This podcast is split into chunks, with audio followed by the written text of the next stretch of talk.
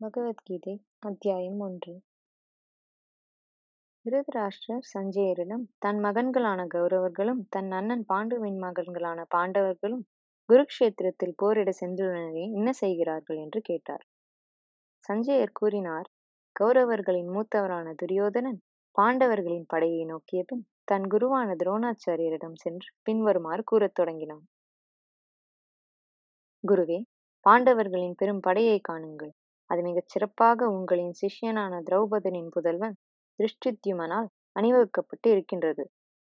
சிறந்த வில் வித்தகர்களான அர்ஜுனன் பீமன் சிறந்த வீரர்களான யுயுதமன் விரதன் திருஷ்டத்யுமன் திருஷ்டகேது செகிதனன் காசிராஜன் புருஜித் குந்திபோஜன் சைபியா யுத்தமன்யு உத்தமௌஜா மற்றும் சுபத்திரை திரௌபதியின் புதல்வர்கள் பாண்டவர்களின் படையில் உள்ளனர். நம் கௌரவர்களின் படையில் குரு துரோணாச்சாரியரான நீங்கள் பீஷ்மர் கர்ணன் கிருபா அஸ்வத்தாமன் விகார்ணன் புரீஸ்வரன் ஆகியோர் உள்ளனர். அது மட்டுமின்றி பல சிறந்த வீரர்களும் எனக்காக போரில் மடிய தயாராக உள்ளனர். இவர்கள் யாவரும் பல்வேறு ஆயுதங்களும் போர் அனுபவங்களும் உடையவர்கள்.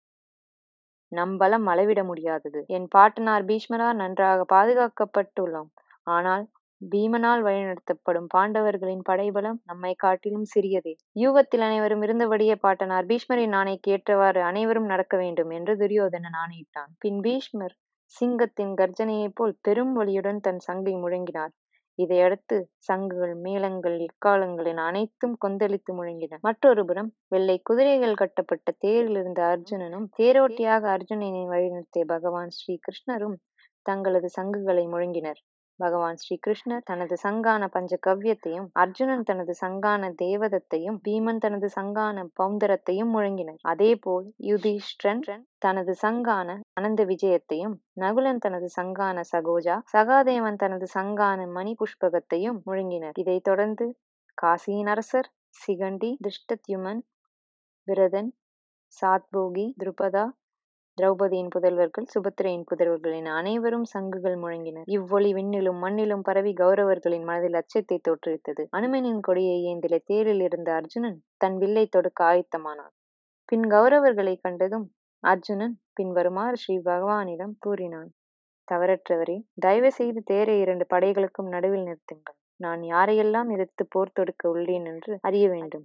துரியோதனின் வேண்டுகோளுக்கு இணங்க யாரெல்லாம் வந்துள்ளனர் என நான் காண வேண்டும். சஞ்சயன் கூறினான் அர்ஜுனன் கேட்டவாறு தேரை பகவான் ஸ்ரீ கிருஷ்ணர் இரு படைகளுக்கும் இடையே நிறுத்தினார்.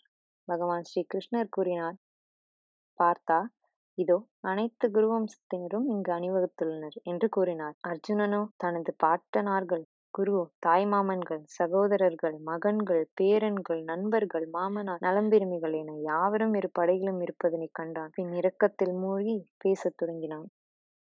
என் அன்பான கிருஷ்ணரே என் நண்பர்கள் சொந்தங்கள் என் முன் இங்கே சண்டையிட தயாராக உள்ளனர். இதனை கண்டதும் என் கை கால்கள் நடுங்குகின்றன. வாயோ வறண்டு போகிறது. என் உடம்பே நடுங்குகிறது. என் ரோமங்கள் சிலிர்க்கின்றன. என் வில்லான காந்தீவமோ கையை தவறுகிறது. என் மேனி எரிகின்றது. என்னால் இதற்கு மேல் இங்கே நிற்க இயலாது. என் மனம் தள்ளாடுவதில் என்னை நானே மறந்து போகிறேன். இதனால் ஏற்பட போகும் துரதிர்ஷ்டங்கள் எனக்கு தெரிகிறது. என் உறவினர்களை கொள்வதால் எந்த நன்மையும் விளையப் போவதாக எனக்கு தெரியவில்லை. இதனால் வரும் வெற்றிக்கோ ராஜ்யத்திற்கோ சந்தோஷத்திற்கோ எனக்கு விருப்பமில்லை இவை அனைத்தும் யாருடன் இணைந்து இருக்க வேண்டும் என்று எண்ணுகிறேனோ அவர்களே இங்கு போர் செய்ய ஆயத்தமாகியுள்ளனர்.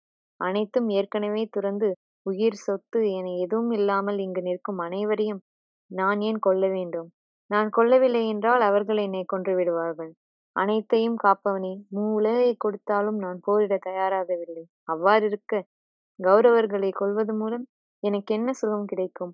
இவ்வாறு கொள்வதினால் பாவமே வந்து சேரும்.